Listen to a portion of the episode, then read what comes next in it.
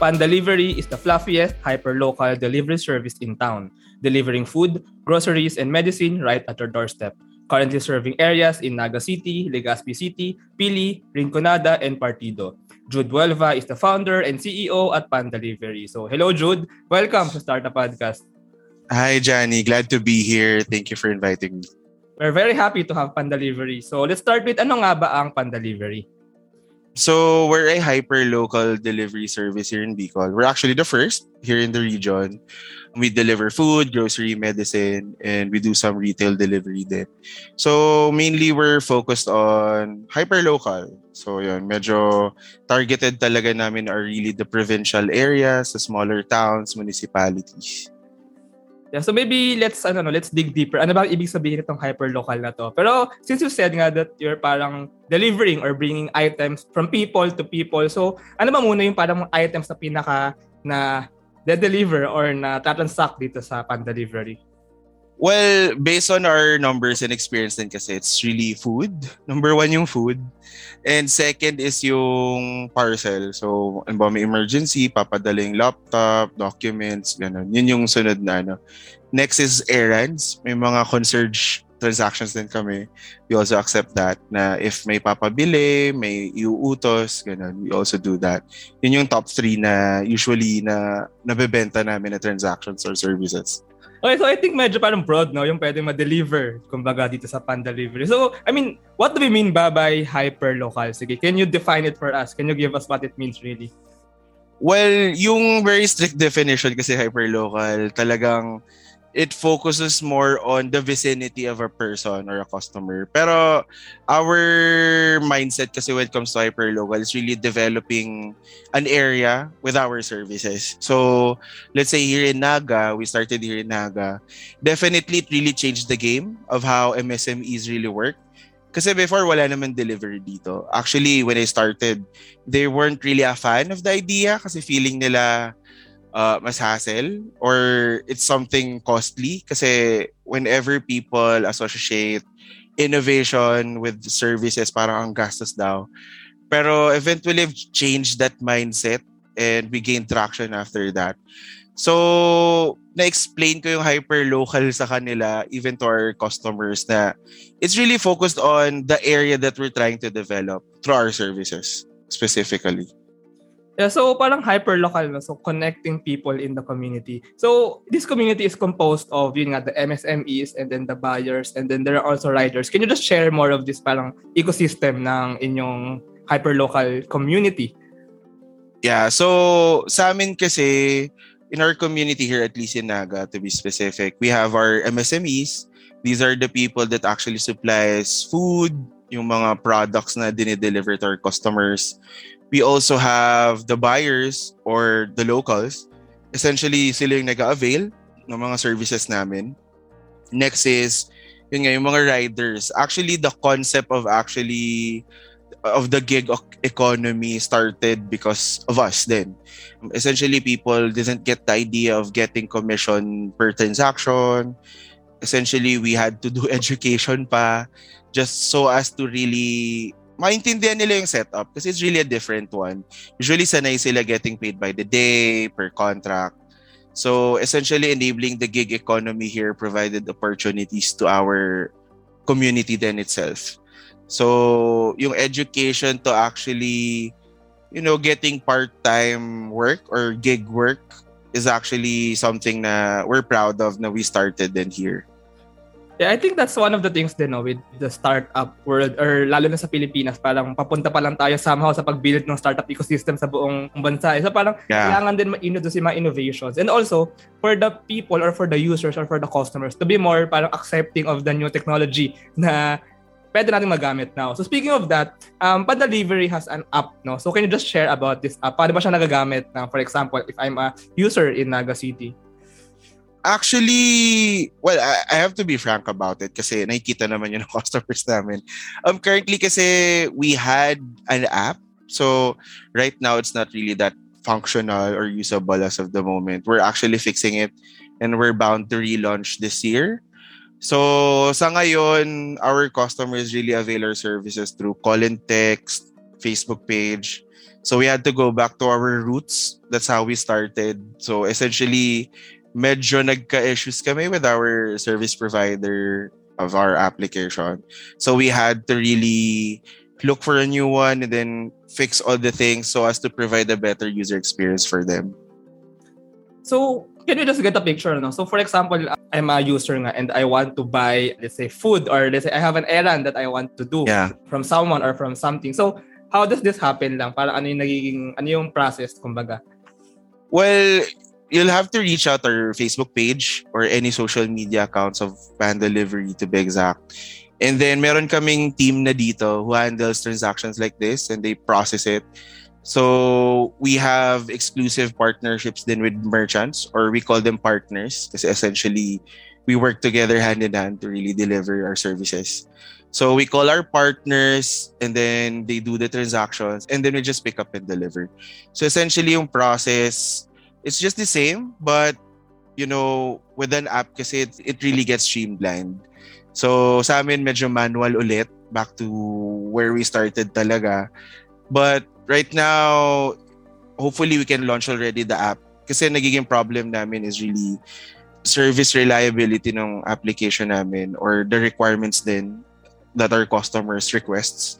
So we really have to make sure that this one works this time around. So basically in a hyperlocal, no? so parang kinoconnect talaga lahat ng players, kumbaga dun sa, sa Naga City maybe. How about the riders? So are the riders partners din ninyo? Or are they like parang pwede silang makuha anytime or something? Essentially kasi they're registered as if parang exclusive sila. We actually don't mind if they actually register to another service. But they prefer kasi staying in one para hindi mas hassle sa kanila and mas complicated to actually work for two entities at the same time. So they're essentially like partners then. Actually, we're really close with our riders. We actually talk to them how to really improve the system. Kasi we really believe na hindi lang sila, you know, some people who just work for us. They're part of the team pa rin. So essentially, they get to give us feedback. They have say whenever we have released may mga parang bagong rules and regulations, anything that could improve operations, they actually get feedback. We actually get feedback from them. Let's talk then about sa Bicol startup community kasi or maybe Naga City startup community, startup ecosystem kasi uh, Pan Delivery is from that region and you also you're from Naga City. Because I, I think we can get a picture kung paano ba nangyayari yung parang transactions in yung community nga dito. So, uh, can you just share some of your insights or experiences kung kamusta ba ang startup community dyan sa Naga City? When I started, yung pinaka-answer ko talaga kasi is walang support. Alam yun ang ecosystem dito. Nung nag-start ako way back 2017, essentially they didn't understand what a startup is. Basically, the definition of what a startup is. Akala nila it's a startup business lang, you know, the usual na it's an online shop daw or a mom and pop store, yung mga sari-sari store or tindahan, ganun. Startup business yung feeling nila nun. So essentially, I had to really expose myself sa community sa Manila and then people weren't really that supportive here yet. Kasi yun nga, education was really about startups weren't really, hindi siya nag exist Even my own parents nga, I didn't support my startup when I started. Parang, I asked them for, you know, capital. Kasi syempre, you start with three Fs, di ba? Friends, family, and fools. so, I asked them for like a little bit of capital sana. Kasi sabi nila, oh, it's not going to work. Hindi yan gagana dito kasi maliit pa daw yung city tapos wala pa daw mga smartphones yung mga tao. Pero tinitingnan ko kasi naka-iPhone nga yun. Tapos ako, Android lang na mid-range. Tapos siya naka-iPhone. So I don't really believe na it's not going to work here. So essentially, I really had to bootstrap, borrowing old cell phones ng family ko, motorcycle ng brother ko. So yun, yung status talaga dito was really, you're on your own way back 2017. But then I was able to join Idea Space. So I was part of cohort 7 way back 2019. So essentially, people started to believe me na, oh, startups are cool. Startups are a viable option during college. Kasi I started my startup while I was still in college. Kaya people weren't really a fan of the idea kasi parang sabi nila, hindi nila kaya balance ng school, ang startup. Pero I did it. So, 2019, people were starting to ask about startups. We had to do mga education events just to introduce startups. But then the pandemic happened. So yung plans namin were really curbed for two years. And then it's just recently na nabalik namin yung goal namin to actually revive the community and really build one for real na talaga. So you mean even before 2017, 2019, parang gumagawa kayo ng startup events, kumbaga sa Bicol, is that right? Yeah, essentially talagang ako, whatever event na startup related, I really had to go. Kasi sabi ko, this is the start that I actually get some people from my tribe, di ba? Kasi pinaka-issue ko nun before, it was really lonely. No one could understand what I was saying, di ba? When you talk about business model or your problems in your startup, ah, okay, ganyan pala. They don't really understand.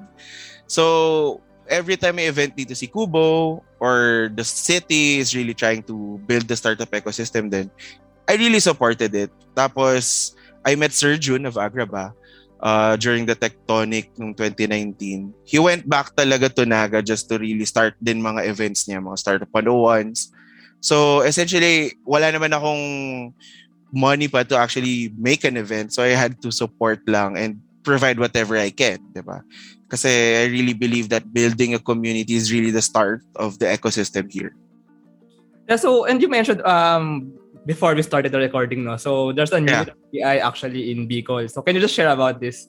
Oh yeah. So I'm a co-founder and the head of community management of Bicol TBI. So it's a really long name. It means Bicol Entrepreneurship and Empowerment Center for Local Livelihood Technology Business Incubator. So it's really that long.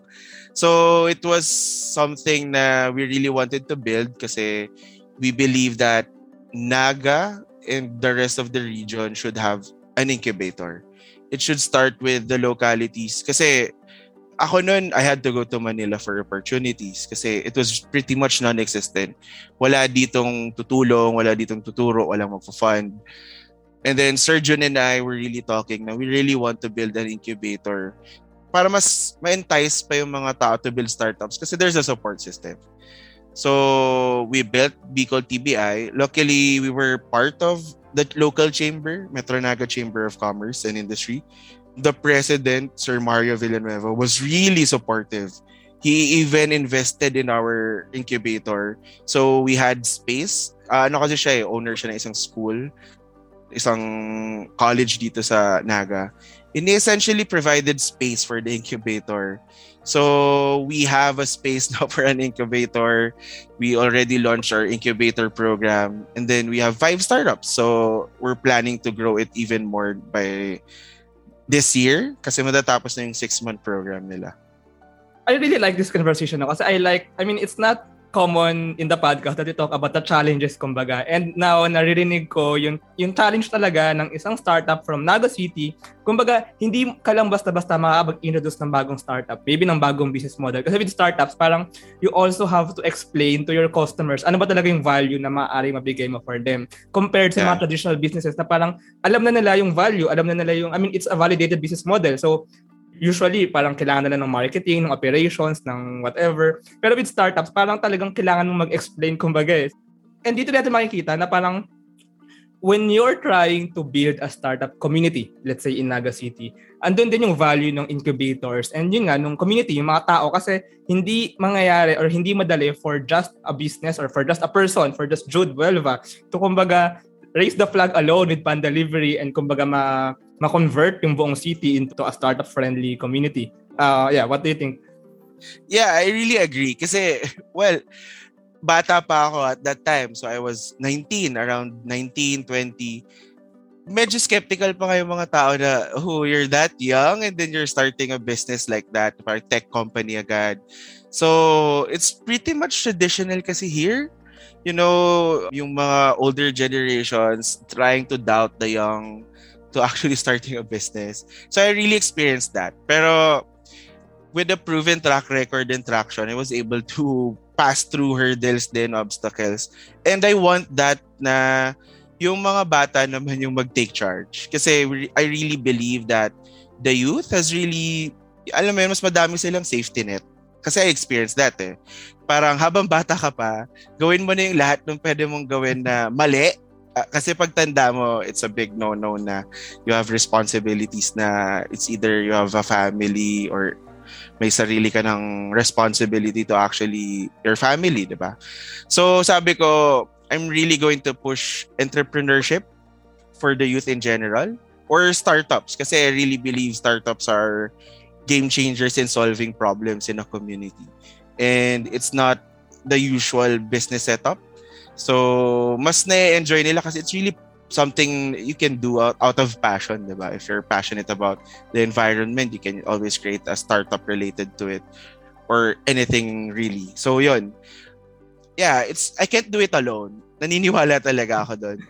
Kasi iniisip ko din, wala naman akong millions to actually create an incubator.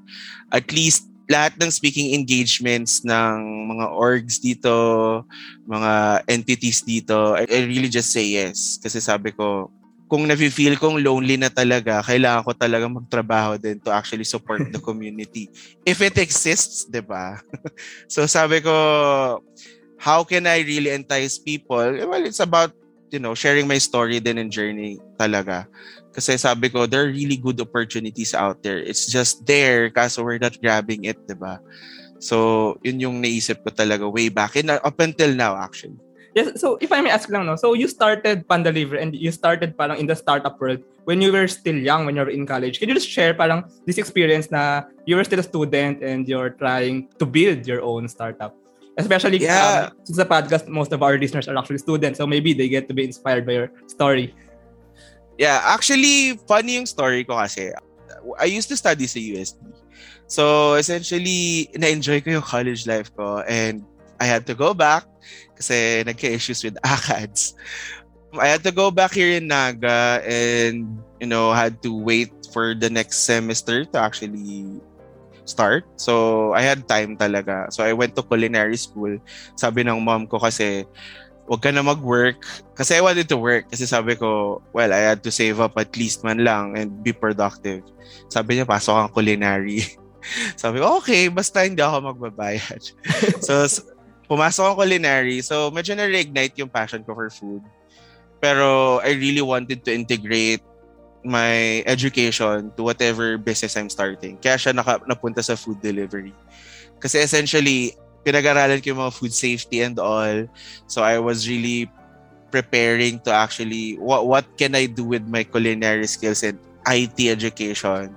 So yun, food delivery was the really viable option that time.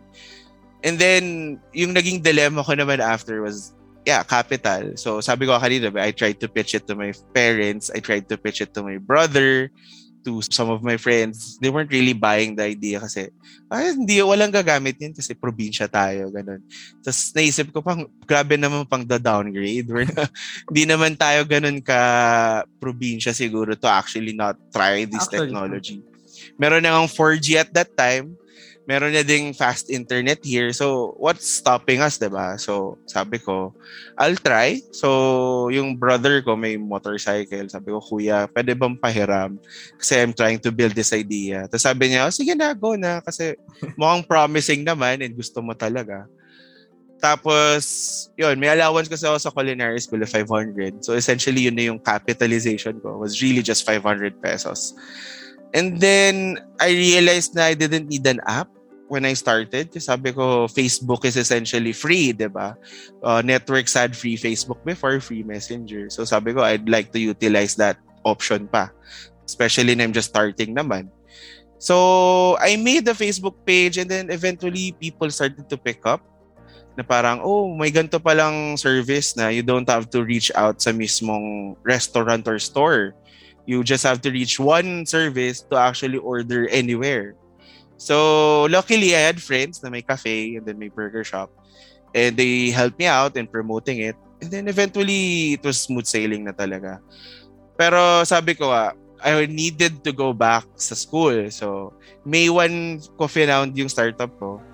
it was nearing June na, sabi ko sa parents ko, ma, I have to enroll. Sabi mo, education first, di ba?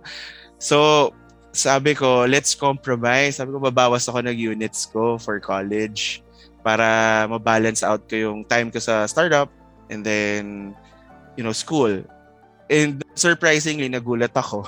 Sinuportahan nila and then they essentially helped me out capitalize on, you know, getting a new motorcycle, looking for my next few staff, 'di ba? Oh. So, yun, yun yung essentially naging challenges ko nung pag-start. Pero throughout the school journey, it was really just talking to professors na, Sir, kailangan ko po umalis lang kasi may meeting ako. Tapos babawi na lang ako, Sir, sa next quiz kasi baka alam ko na, ah, mag-aaral na lang ako, Sir. Or even worst, I had to cut classes pa nga eh, pero it's not recommended. Pero yun nga, it's really just talking to the people who can really support you. And I'm lucky enough na my professors, everyone around me really supported whatever I was thinking at that time. Kasi feeling nila I was really crazy. Bakit ako magsasayang ng time for this? Parang, kasi nakikita nilang nagde-deliver ako on my own. Kahit maulan, na, nagre-raincoat ako and nagde-deliver. Tapos, ako pa nag-answer ng call. So, essentially, it was really a one-man team for a month. Diba? So, people were thinking na, bakit ka nagsasayang ng time? Are you crazy? Pero eventually, they realized na because of my hard work, well, nandito na ako today, five years later. Diba? Yeah, but so, yeah. I have to be honest na, na parang five years ago, parang really, if even me, I would think that's crazy. Kasi I mean, like to be honest, maybe last two years lang ako, kumbaga parang na, na napunta sa startup world. Imagine five years ago, parang, and especially pa from Naga City, na parang I would imagine really na parang ano pinagagawa mo ganyan ganyan. Pero I think what you did was or what it shows was really heroic kumbaga. Kasi look at you now, parang nagbunga hindi lang for you ah, but for the community in Naga City. So I want to know lang, so how was the traction now of parang paano nag-grow or nag-grow pa ba yung kumbaga pag-adapt ng mga MSMEs nga ng mga businesses sa Pandaliver and even with all that you're doing? Definitely naging part siya ng fabric ng MSME. So it was actually great na inadapt nila yung technology because I was really scared na parang they think na it's still really expensive for technology to be used for their businesses especially nung nag-start yung lockdowns, they were essentially kawawa sila personally. I really feel bad na they had to go through that. A lot of businesses even closed down kasi syempre some MSME owners naman are not really trained to actually run businesses. Pero they try, 'di ba? So to actually make a living. Pero the lockdowns really hit them and we had to step in to really help them out kasi kami lang yung mga hindi ko gets pero hindi daw kami frontliners pero essentially we were like frontliners kasi kami lang naman yung pwede lumabas. Yeah. Delivery platforms were the only people who could actually support people with supplies, 'di ba? Kasi dati hard lockdowns eh, hindi ka pwede lumabas as an individual. So, nag-grow ng times 4 yung transactions namin pero it really hurt the startup. Um, it wasn't something na I was really proud of na, oh, from 100, nag 400 or 500 transactions kami. It really hurt the startup in the way na na-burn out kami. Mm. Kasi may mga staff ako na they had to back out kasi they were really scared of the virus, which is fair. Kasi syempre they have families and they won't risk naman na getting the virus. Kaya we had to step in and become customer service representatives that time for around six months. And it was really tiring kasi we had to exhaust all our resources. We had to really mitigate whatever we can provide kasi sabi namin, it wasn't about us anymore actually earning. We were earning that time naman. Pero it wasn't really about us. It was really about the community getting supported kasi madaming magugutom, madaming magkaka-problems ayuda wasn't really that enough. They couldn't last a week sometimes. Kaya we had to really, may mga times nga na may customers kami na pwedeng next week na lang magbayad or they had to put it in their credit cards kasi pati work was affected eh, di ba? Ngayon naman, nag-normalize na. We were back when we started 2019, kung saan kami nag last natapos noon But essentially, we're already picking up right now. We're trying to stabilize everything. We're still growing, by the way. So, hopefully, we get to focus on our diversifications kasi we're trying to diversify our services then as well. We're not going to focus only on hyper-local food delivery. We're also focusing on B2B setups. We're looking for other services that we can offer. Kasi well, with the entry of the bigger players like Foodpanda and Grab, uh, we couldn't compete capital-wise kasi they have money to burn. So we had to be creative naman in terms of competing with them. And essentially, it's working kasi I found out sa ibang areas when Foodpanda and Grab, some of them really closed down. Pero with us here in Naga, the support for us is really strong and we're really grateful for that na they're really supporting local talaga. If I may ask, maybe at the peak, kumbaga ng Pandelivery, parang naging gaano kalaki yung team nyo um, doing the operations? Um, at the peak, siguro naging 40 people kami, 50 wow, people. Wow, ang dami, ang dami. Yeah, How actually... partner merchants, partner MSMEs? Ang um, partner MSMEs were around 300 siguro. Oh at, at the moment. I think that's a great number. Yeah. Yeah. Considering it din nga yung location namin is actually a great number. Pero we're looking at really making it bigger or even no, transactions wise eh. Kasi tinitingnan namin may hangganan lang naman yung number of partners eh. Yeah, actually. Uh-uh. Given the scope. Yeah. Yeah, okay. So let's go na sa ating last part ng ating conversation. So maikli lang siya. Um, I call it ACL, Achievements, challenges and learning. So maybe just give a brief answer. So maybe Jude, what is the best achievement of Pan Delivery so far? Oh yeah.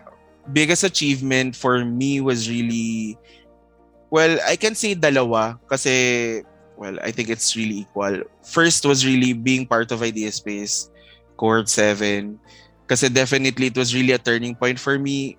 Kasi personally, as an IT student, wala akong alam about startups.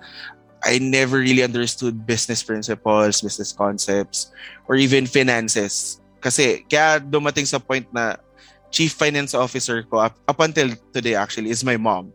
so ganun yung ano, for me the validation and the knowledge and experience I got from Idea Space was really the turning point for me to actually pursuing startups as something na personal na to me na oh, I can see startups as a great equalizer talaga for the youth to actually take part in entrepreneurship. Dumating sa mga ganun na point na it's really deep for me na because of Idea Space. And also, achievement siguro was being able to scale at a point na wala naman kaming money na to scale actually or investment. So, bootstrap, being a startup that is bootstrapping, it's really something na I call as an achievement talaga. Yeah. How about the challenge? Although parang napag-usapan na natin yung mga challenge. Siguro parang yeah. pinaka nag-strike talaga. well, pinaka-challenge talaga is getting the right team to develop your platform. Kasi we already had a few teams already developing the platform. You had to change every year and a half. Siguro mga ganun yung nangyari. Well, it's essentially because talagang you have to understand kahit hindi ka tech, 'di ba? It's really important that you really look at your business parang naka-zoom out. You have to look at everything from operations to your finances, not only the platform. Kasi at the end of the day, if you really focus on just the platform, kahit may maganda kang platform pero wala ka na palang customers, it's really it's really something na you should really look at. Parang, it's just to balance everything out. So, really, yun talaga biggest challenge ko even right now. At this very moment na nangyayari tong podcast, it's really the platform. Okay, yeah. So, maybe it's connected din no, sa learning. So, ano naman yung parang pinaka uh, best learning that you've had so far? Um, pinaka-learning ko talaga is, hmm, well, actually, ang dami. Pero, the biggest learning na naisip ko na being young doesn't really affect the experience of becoming a startup founder. Some people kasi really think na age is something that affects how you really build your startup. Pero I really don't believe it kasi I've met startup founders who are already way younger than me they're even in high school. I've met startup founders na who are really old naman, parang even older than my parents, who are really doing well. So for me talaga, startup is really an even game for everyone as long as you have the passion to really solve the problem you want. Yun yung nakita ko kasi even in our incubation ngayon sa Bicol TBI, we have a startup named Gina. So they're a travel startup. Um, the CEO is actually first year in college, di ba? Parang ako, I was already third year in college that time, pero siya first year, as in really fresh sa college. And she's really determined to really develop travel here in Bicol as a startup. So I think age and, you know, state in life I acknowledge din kasi na may privilege ako to actually build a startup. Pero for me kasi, it's just the support system that would actually support people to actually start their startups. Kasi for me, privilege really played a big role. Pero I believe with, you know, using my privileges then right now as a startup founder to actually support more people to go into startups despite, you know, wala daw silang capital and all. But there are opportunities naman kasi I believe there are really a lot of opportunities to start your startup even without capital. Yeah, and maybe it's the passion and the puso, kumbaga, to building. Oo, talaga. I mean, 'di ba? Buti nga tumagal akong five years eh. Actually, ang tagal na na. I mean, talagang nag-resist ka na despite everyone saying kumbaga some negative words na somehow, eh, no? So let's just go na sa may sa vision ng Panda Libre. I just want to see the vision of the company and also your vision. So can you just share ano ba nakikita mo in like 5 or 10 years into the future? Um, for Pan Delivery naman, we're looking at being a solutions provider in the field of logistics and MSMEs. So we're really looking at um, not just delivering talaga actual deliveries, but really delivering solutions that will actually support the logistics sector and also the MSME sector.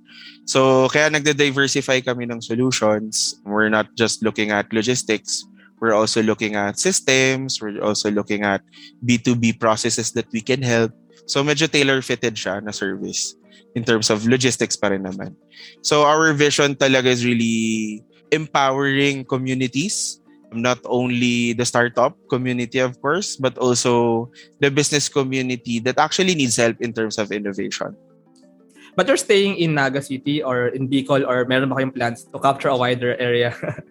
we had plans kaso given nga na we're still rebooting in so, of some sort, we're still putting going back up pa lang sa here in Naga, once we set up, we're going to go back sa national scale namin na target. We had plans before to actually scale in Cagayan de Oro, Iloilo. Pero, di ba, super malas dahil sa pandemic. Being a startup in the province, it had two layers of, you know, quarantine. Kasi, di ba, from going to Manila, may 14 days, and then Manila to Iloilo or Cagayan de Oro, may 14 days pa. So, screenatch talaga namin yung plans to actually expand and really focus on improving our offerings na muna. But definitely, we're going to scale pa rin in, in national. Yeah, I'm just thinking, no, if it's a, on a national level, pero hyper-local pa rin. So, communities, communities pa rin. For example, CDO, CDO lang. I mean, CDO users and CDO MSMEs. Is that right? Yeah, yeah. Kasi tinitingnan namin na, di ba, kung ikaw taga CDO, you'll actually support someone from CDO, di ba? So, we're really creating that parang attraction between you know support local supporting locals creating that culture na kasi we really understand na the Philippines is a very regional country, 'di ba? We have different cultures when you go to Iloilo, when you go to Cagayan de Oro, when you go to Zamboanga. 'Di ba? May sarili pa rin silang kultura despite being a country, 'di ba? So we really acknowledge that na we're going to set up brands specifically for one hyper-local community. Wow. And especially yung language, ano? Yeah, so... Yeah, the language talaga. and speaking about the app lang, no? so can you just share about the app? Ano bang pwedeng abangan ng mga possible users in the future? I mean, about the app. Um, definitely, it already fits sa mga requests and feedback ng customers. So, definitely something to look forward sa app is we're going to add new services. We're now going to offer express delivery for parcels sa application.